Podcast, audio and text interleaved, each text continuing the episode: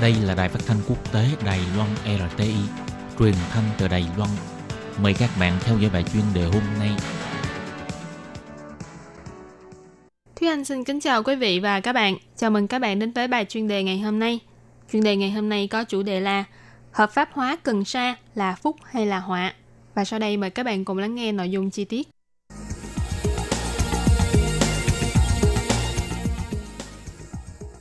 Một năm trở lại đây, càng lúc càng nhiều quốc gia cho phép sử dụng cần sa với mục đích y học, một số khác còn cho phép sử dụng với mục đích vui chơi và giải trí.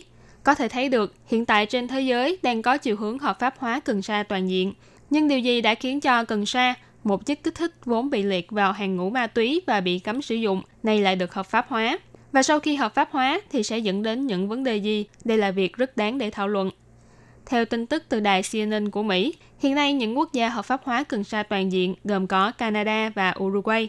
Ngoài ra, đặc khu Washington và chín bang khác của Mỹ cũng đã cho phép sử dụng cần sa với mục đích vui chơi và thư giãn. Ngay đến cả quốc gia Đông Nam Á tương đối bảo thủ đối với chất kích thích và ma túy như Thái Lan cũng đã tuyên bố cho phép trồng cây cần sa nhằm mục đích y tế vào ngày hai mươi lăm tháng mười hai vừa qua. New Zealand cũng dự định sẽ trưng cầu dân ý vào năm hai không hai không về việc hợp pháp hóa cần sa và có thể sẽ trở thành quốc gia thứ ba trên thế giới hợp pháp hóa toàn diện chất kích thích này. Năm hai không một hai, Uruguay đã đi đầu trong việc hợp pháp hóa cần sa vì hy vọng có thể chặt đứt mối quan hệ giữa buôn bán cần sa với các phần tử tội phạm của địa phương. Thủ tướng Canada, ông Justin Trudeau cũng nhận định hợp pháp hóa cần sa càng có thể bảo vệ trẻ em tránh khỏi việc tiếp xúc với chợ đen cần sa, từ đó làm giảm khả năng xâm nhập của các tổ chức tội phạm. Vấn đề ma túy ở các quốc gia phương Tây khá là nghiêm trọng, nhưng cần sa vẫn chỉ là ma túy cấp hai. Vì nếu đem so sánh với những chất kích thích độc hại khác như nicotine, heroin hay amphetamine, thì cần sa chẳng đáng là gì cả. Phải thừa nhận rằng cần sa là một thị trường lớn, nếu hợp pháp hóa thì sẽ mang lại một khoản thu thuế khá là lớn.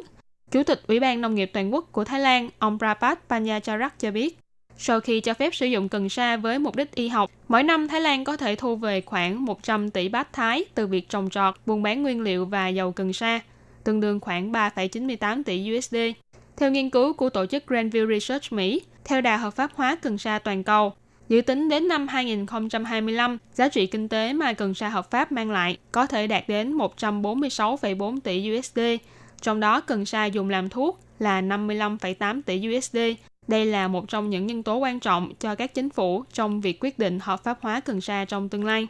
Với con số lợi nhuận hấp dẫn như thế, nhiều nhà xưởng trên quốc tế đã chuẩn bị đà để vồ lấy con mồi béo bở này từ lâu. Điển hình như sau khi Canada tuyên bố hợp pháp hóa cần sa, công ty mẹ của hãng thuốc lá Marlboro là Anchia đã bỏ ra một phẩy tám tỷ đô la Mỹ để mua lại bốn mươi lăm phần trăm cổ phần của công ty sản xuất cần sa thuộc tập đoàn Kronos Group của Canada. Thế nhưng các xưởng lớn trên thế giới cũng có thể sẽ giành mất lợi nhuận từ cần sa của chính phủ các nước. Trích dẫn lời của chủ nhiệm văn phòng quỹ Biothai Foundation của Thái Lan, ông Witten chỉ ra, bản quyền sáng chế mà các công ty nước ngoài và xưởng dược phẩm đang nắm giữ rất có khả năng khiến cho các trường đại học và đơn vị chính phủ của Thái Lan không thể tiếp tục công việc nghiên cứu và làm cho thị trường cần sa trong nước của Thái Lan rơi vào tay các xưởng dược phẩm hay tập đoàn lớn trên thế giới. Đây cũng là một vấn đề mà các quốc gia đang phát triển cần phải suy nghĩ kỹ trước khi hợp pháp hóa cần sa.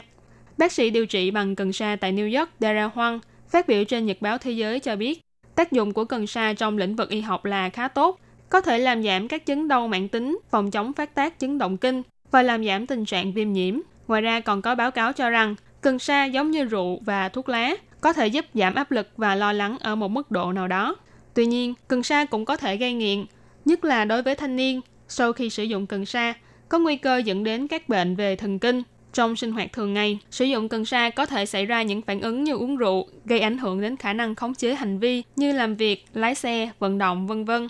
Ngoài ra, kỹ thuật kiểm tra nồng độ cần sa cũng chưa tiện lợi như kiểm tra nồng độ cồn. Vì thế, làm sao để cụ thể hóa việc kiểm tra nồng độ cần sa, cũng như giải quyết các vấn đề như khống chế liều lượng sau khi nghiện, ảnh hưởng đối với kinh tế của người dân, vân vân. Nếu không có những biện pháp ứng phó hợp lý, thì chẳng bao lâu sau chúng sẽ trở thành những vấn nạn của xã hội.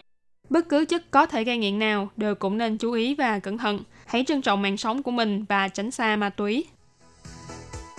Vừa rồi là bài chuyên đề hôm nay do Thúy Anh biên tập và thực hiện. Cảm ơn sự chú ý lắng nghe của quý vị và các bạn. Thân ái chào tạm biệt.